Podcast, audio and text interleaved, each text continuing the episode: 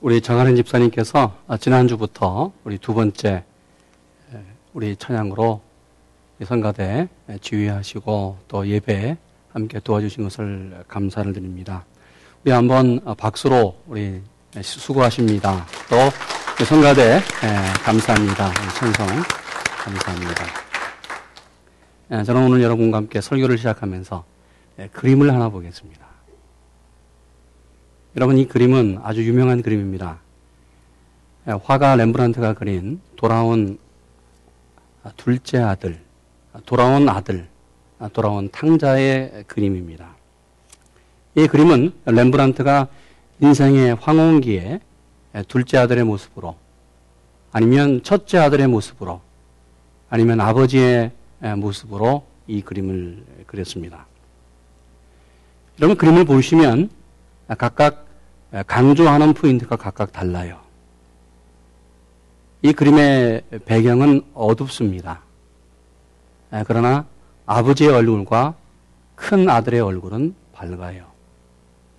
그리고 아버지의 손길과 그리고 무릎을 꿇고 아버지 품에 안겨 있는 그 아들의 모습들이 나타나고 있습니다.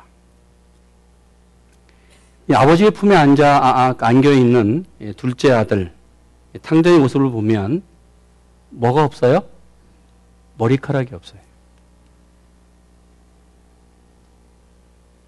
아버지의 또 큰 아들의 모습을 보면 어, 머리카락이 있고요.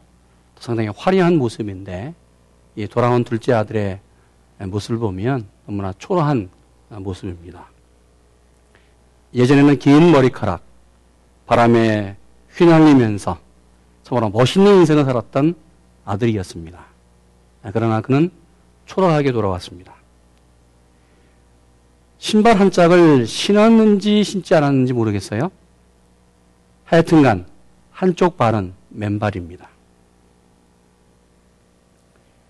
아버지 품에 안겨 있는 것으로 이 둘째 아들은 안식을 누리고 평안을 얻습니다. 오늘 저는 이 둘째 아들을 보려고 하지 않고요. 아버지와 첫째 아들을 좀 보기로 합니다. 여러분, 아버지 곁에 서 있는 큰 아들의 모습, 뭔가 아버지와 비슷하지 않습니까? 얼굴이 비슷하죠? 아버지를 닮았어요. 뿐만 아니라 외모가 닮았습니다. 어떻게 해요? 아버지와 동일하게 빨간 외투를 입었습니다. 그에게 화려한 주인의 모습이에요. 오늘 렘브란트는 이 큰 아들과 아버지에 대해서 포커스를 맞춰주는데 두 가지를 다르게 어, 보여주고 있습니다. 그것은 손과 눈입니다. 아버지와 큰 아들이 다른 모습이 손과 눈이에요. 여러분, 아버지는 눈을 감고 있습니다. 눈을 뜬, 아, 뜨었는지 눈을 감았는지 모르지만 하여튼 눈을 감아 있는 모습을 그리고 있어요.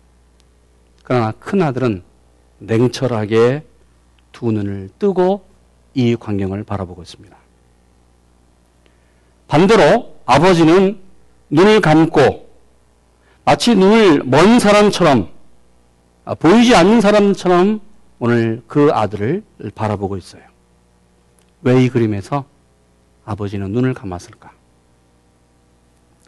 여러분 눈을 뜨면 우리가 눈을 뜬 채 사람을 보면 사람의 허물이 먼저 들어와요. 그러나 반대로 눈을 감으면 그 사람의 마음이 우리에게 들어옵니다. 아버지는 돌아온 둘째 아들 허물투성이에요. 너무나 많은 허물이 갖고 있는 사람이에요. 그런데 그를 받아들입니다. 그의 허물을 바라보지 않고 눈 감고 아버지는 그 아들 전체를 받아들입니다.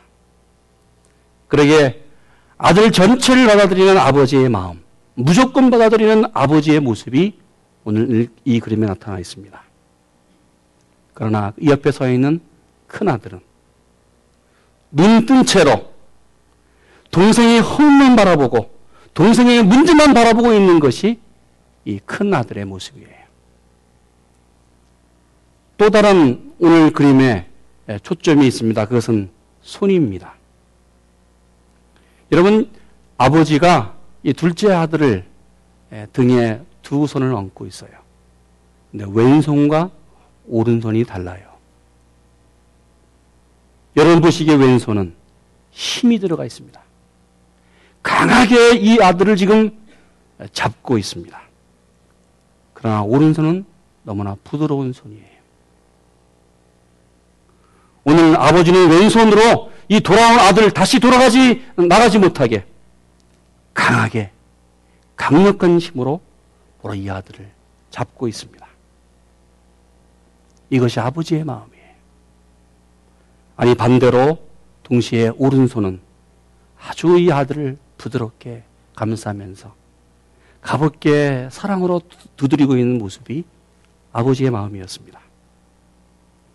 돌아온 아들을 강력하게 받아주면서 그 아들을 지탱하면서 그 아들을 환영하면서 동시에 부드럽게 용서하고 사랑하는 이 아버지의 모습이 오늘 그림에 나타나 있습니다.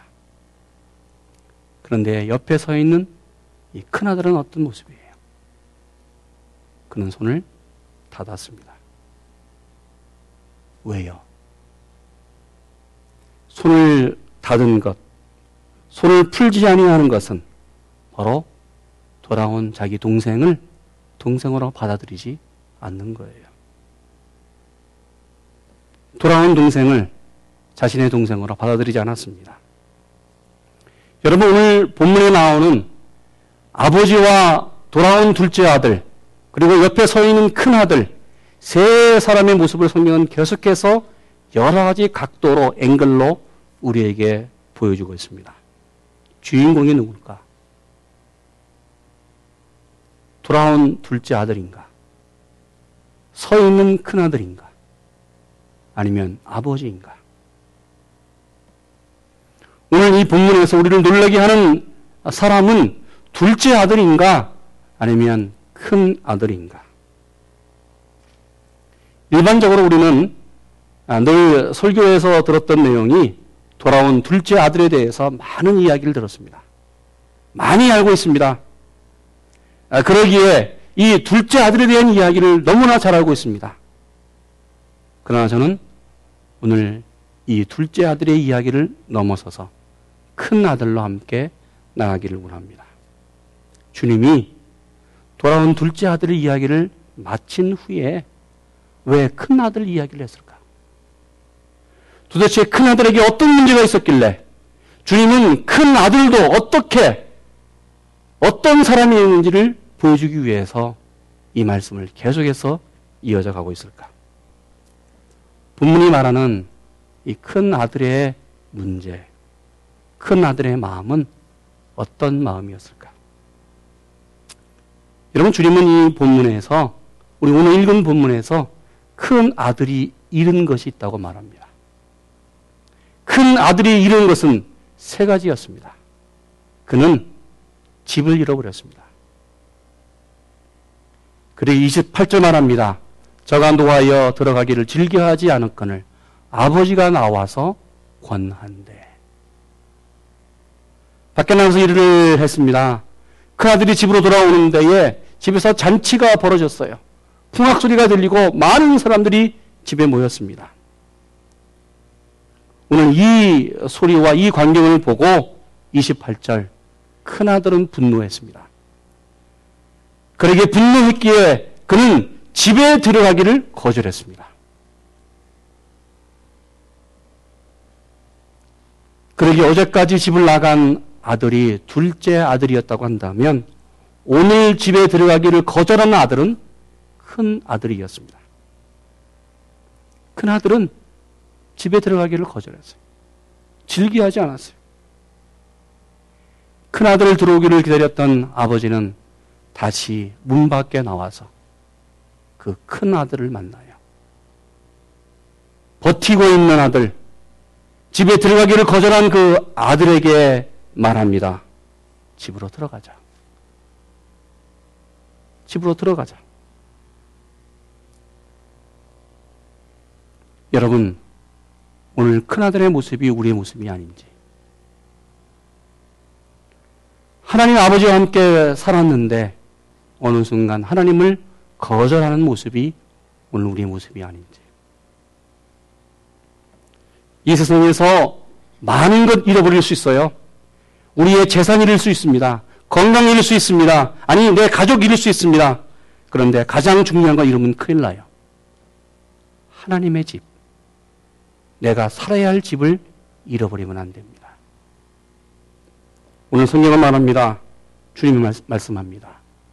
집에 들어가기를 즐겨하지 않은 큰 아들을 얘기하면서 바로 천국에 들어가기를 거절하는 그 큰 아들의 모습이 오늘 우리에게 있다는 것을 말하고 있습니다. 여러분, 하나님의 나라를 소유하는 여러분 되시기를 축원합니다. 이 큰 아들 무엇을 잃었습니까? 아버지를 잃었어요. 오늘 성경 원문과 그리고 이 한글로 번역된 개혁 성경은 참 좀 다르게 이 특별히 개혁 성경은 너무 부드럽게 아주 이 아들에 대해서 굉장히 좋게 번역을 했습니다. 29절과 30절을 보면 큰 아들은 아버지를 아버지로 부른 적이 한 번도 없습니다. 우리 어, 개혁 성경제가 읽습니다. 아버지께 대답하여 가로되 내가 여러의 아버지를 섬겨 명을 어김이 없거늘 내게는 염소 새끼라도 주어 나와 내 벗으로 즐기게 하신 일이 없더니 아버지의 살림을 창기와 함께 먹어버린 이 아들이 돌아오매 이를 위하여 살찐 송아지를 잡으셨나이다. 그러나 원문은 정확하게 번역한다면 이런 번역입니다. 아버지께 대답하여 가로되 보십시오.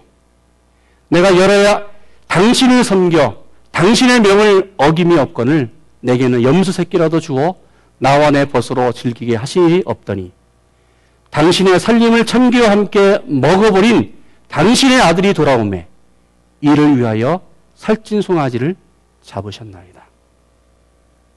오늘 큰 아들은 아버지와 대화를 시작하는데 이렇게 시작해요. 원문에 이두 보십시오. 좀 봅시다 우리. 그러나 아버지라고 부르지 않았습니다. 아버지 호칭 대신에 보십시다. 그러면서 자신의 말을 좀 똑똑하게 듣기를 원합니다. 아버지에게 정확하게 자신의 이야기를 던집니다.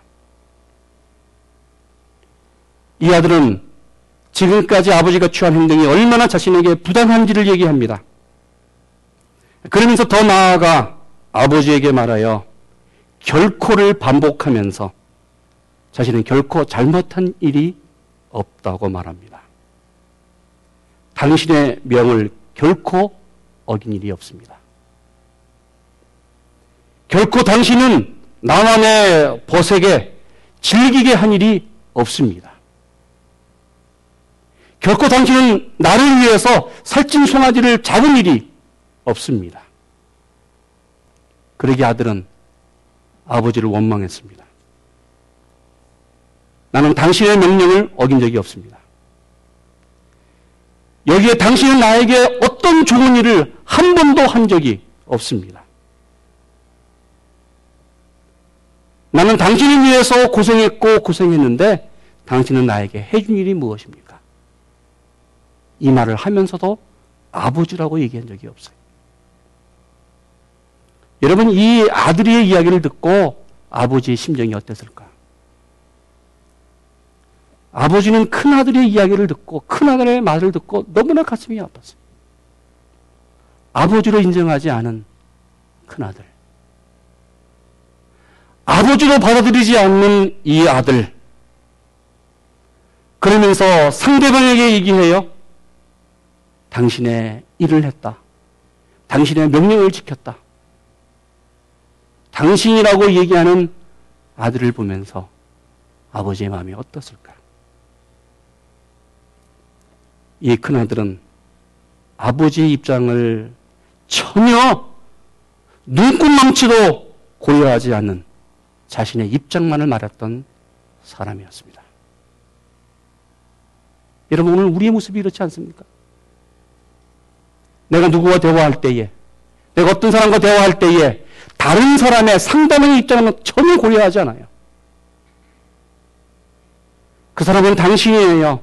영원한 당신이에요. 내 형제가 아니라, 내 부모가 아니라, 영원한 당신으로서, 나와 먼 당신으로서만 존재해요. 이 말씀을 우리 삶에, 우리의 현실에 적용해 보자면, 상대방은 지금 나 때문에 마음이 아팠는데, 너무나 아파하는데, 나는 내가 할 일 다 했습니다. 내 잘못이 무엇이냐? 나는 할 일을 다 했다. 내가 잘못이 없다. 내 문제가 뭐냐? 언제나 생각의 기준과 생각의 판단의 결정이 내 기준으로 내렸던 큰 아들의 모습이 오늘 우리의 모습이 아닌지. 오늘 본문에 아버지와 아들의 대화에서 29절과 30절의 대화를 보면 아버지 단어가 한 단어도 나오지 않아요.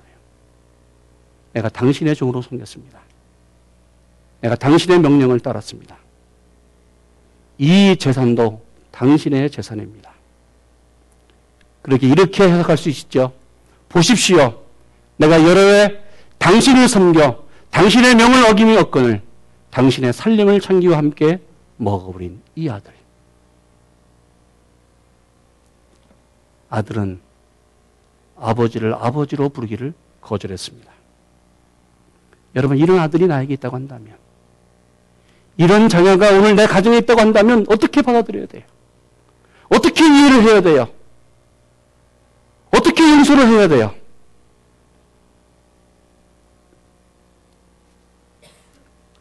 여러분, 가장 중요한 것. 세상에서 다른 거다 잃어버려도 하나님 아버지 잃어버리면 안 돼요. 하나님을 내 아버지로 고백해야 되고, 하나님을 내 아버지로 인정해야 되고, 하나님을 내 아버지로 믿는 것이 바로 나와 하나님 아버지의 관계입니다. 여러분, 이 아들은 아버지를 아버지로 부르지 않았습니다. 저는 우리가 세상에 살면서 하나님을 내 아버지로 인정하고 하나님을 내 아버지로 고백하고 있는 일을 보기 원합니다. 잃어버린 하나님 아버지를 회복하는 우리 되기를 축원합니다. 이 큰 아들, 이 아들은 동생을 잃었습니다. 30절 말합니다. 아버지, 당신의 살림을 창기와 함께 먹어버린 당신의 아들이 돌아오매 이를 위하여 살찐 송아지를 잡으셨나이까. 이 아들은 바로 자기 동생을 가리켜서 당신의 아들로 말합니다. 내 동생이 아니에요. 내 동생이 아니었어요. 돌아온 둘째 아들은 아버지의 아들, 아니, 당신의 아들이었습니다. 죽었다가 다시 돌아온 그 동생은 당신의 아들이었습니다.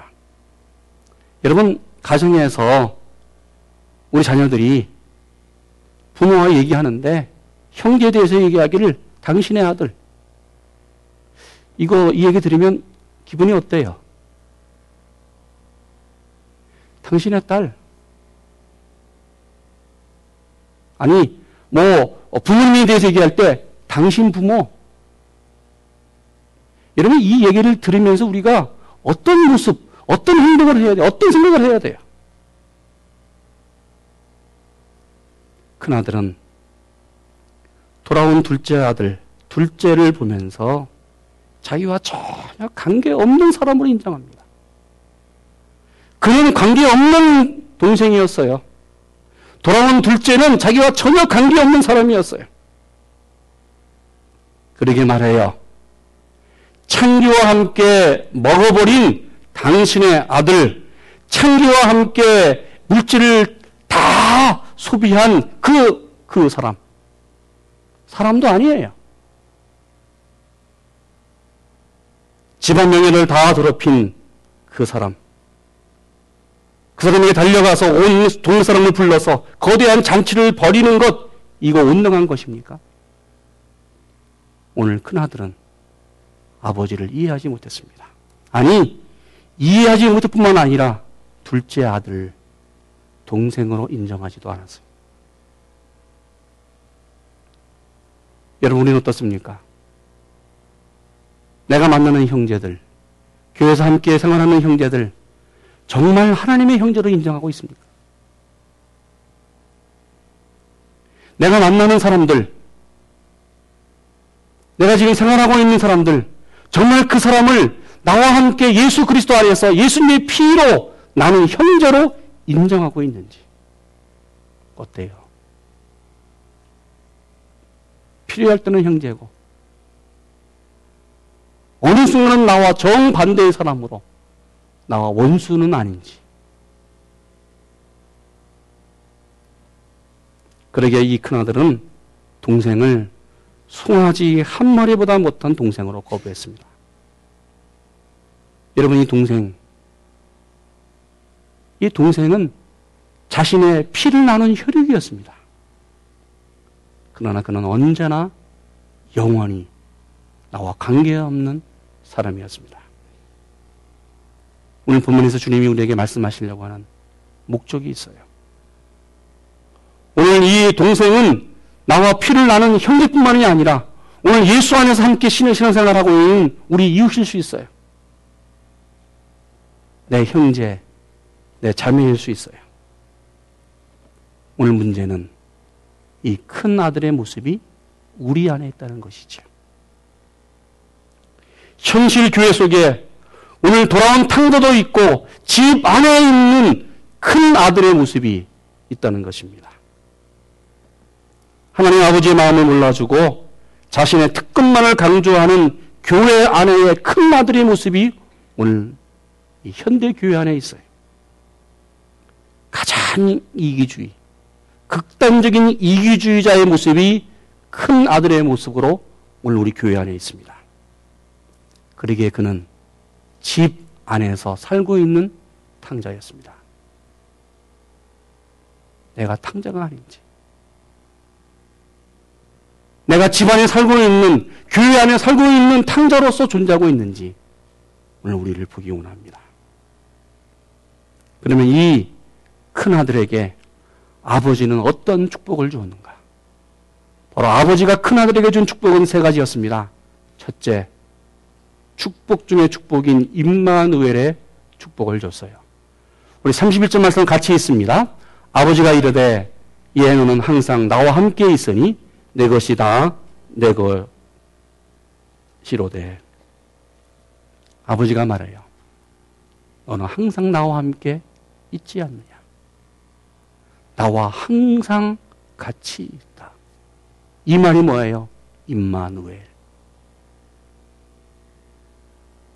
바로 큰 아들은 아버지와 항상 같이 있는 임마누엘의 축복을 받았습니다.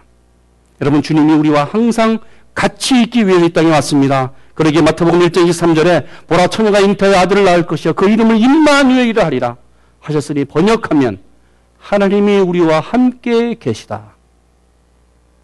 여러분 아버지와 나와 함께 계시는 것 하나님이 나와 함께 계시는 축복 바로 이 축복이 임마누엘 축복입니다. 주님은 부활하셔서 하늘로 승천하시면서 우리에게 하신 말씀이 있습니다.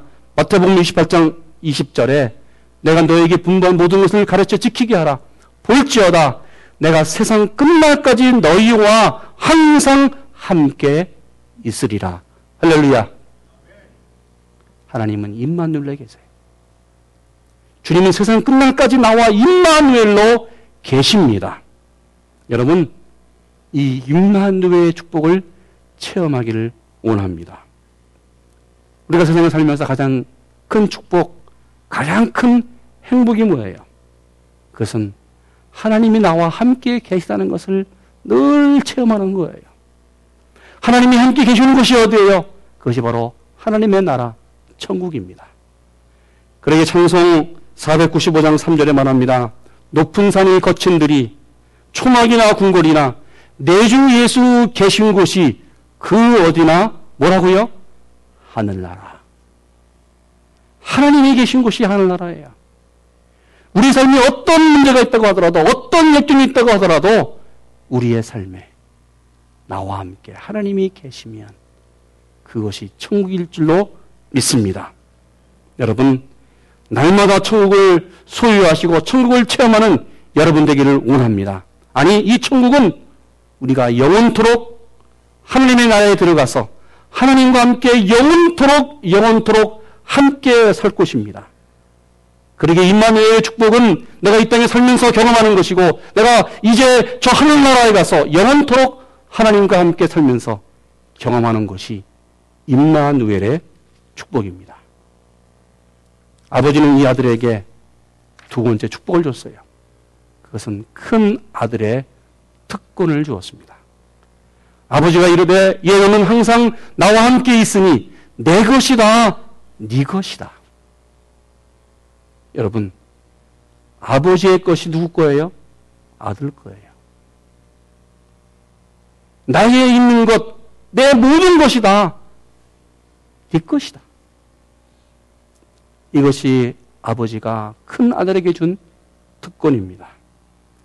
우리는 하나님의 아들이에요. 하나님의 자녀예요. 그러게 요한복음 1장에 말합니다. 영접하는 자, 곧 그 이름을 믿는 자들에게는 하나님의 아들이 하나님의 자녀가 되는 권세를 주셨으니 너희가 다 이 믿음으로 말미암아 그리스도 예수 안에서 하나님의 아들이 되었다고 말하고 있습니다. 여러분, 나는 하나님의 아들이에요. 한번 고백하십시다. 나는 하나님의 아들이다. 믿습니까? 아멘. 나는 하나님의 아들이에요. 하나님의 자녀예요. 하나님이 나에게 하나님의 자녀인 축복을 줬습니다. 그러게 말해요. 내 것이다, 네 것이다. 하나님의 것, 하나님의 모든 것이 다 내 것이다. 그러게 주님이 말씀했습니다. 너희는 무엇을 먹을까, 무엇을 입을까, 무엇을 마실까 걱정하지 마라. 하나님의 것이 다 모든 것이 하나님의 것인데 무엇 때문에 걱정하느냐? 그래서 말씀했습니다. 유한복음 14장 12절 내가 진실로 진실로 너에게 이르노니 나를 믿는 자는 나의 하는 일을 저도 할 것이요 또한 이보다 더 큰 일을 할 것이리. 여러분 그렇습니다. 하나님을 믿는 자녀들은 하나님의 자녀들은 주님이 하신 일을 할 뿐만 아니라 주님이 하신 일보다 더 큰 일을 할 줄로 믿습니다. 이 아들에게 아버지가 준 축복이 있습니다. 그것은 함께 즐거워하고 함께 기뻐하는 가족 공동체를 주었습니다. 우리 32절 말씀 같이 있습니다. 이인의 동생은 죽었다가 살았으며 내가 잃었다가 얻었기로 우리가 즐거워하고 기뻐하는 것이 마땅하다 하니라. 여러분, 가족은 함께 기뻐하고 함께 즐거워하는 그러한 공동체입니다. 그러기에 가족은 잃은 아들을 다시 찾는 것이 가족이고 바로 잃은 동생을 다시 찾는 것이 가족이에요. 여러분 다시 찾고 기뻐하는 공동체 이것이 가족이에요. 오늘 이 가족이 우리 교회 되기를 축원합니다. 여러분 교회는 세상의 모든 가족들이 모인 곳이에요. 하나님의 가족으로 모였습니다. 그러기에 교회 같은 가족, 가족 같은 교회를 이루기를 원합니다. 제가 전에 말씀드린 적이 있는 것 같아요. family. 이 영어의 앞 단어는 father and mother. I love you. 이 단어들이 모여서 바로 이루어진 것이 family입니다. 뭐 여러분 가정, 가족은 엄마 아빠 사랑해요. 당신 사랑해요. 남편 사랑해요. 부모님 사랑해요. 자녀 사랑해요. 형제 사랑해요. 서로 사랑하면서 하나가 되는 것이 가족이고 가정입니다. 가정은 무엇인가? 세상 근심을 밖으로 문 잠그고 평화와 위로가 안으로 잠긴 곳이 가족입니다. 실수와 허물을 아, 가려지고 사랑에 그리고 그 만족으로 피어나는 꽃밭이 가족입니다. 그러기 아빠에겐 천국이고 엄마에게는 온 세상이고 자녀들에게는 파라다이스가 넘쳐나는 것이 가정이고 가족입니다. 여러분 우리는 주님 안에서 한 가족입니다. 예수 안에서 한 가족이에요. 하나님 안에서 한 가족입니다. 함께 즐거워하고 함께 기뻐하는 우리 공동체 되기를 원합니다. 옆에 있는 분에게 이렇게 얘기하시죠. 우리는 한 가족입니다. 여러분, 우리는 한 가족이에요.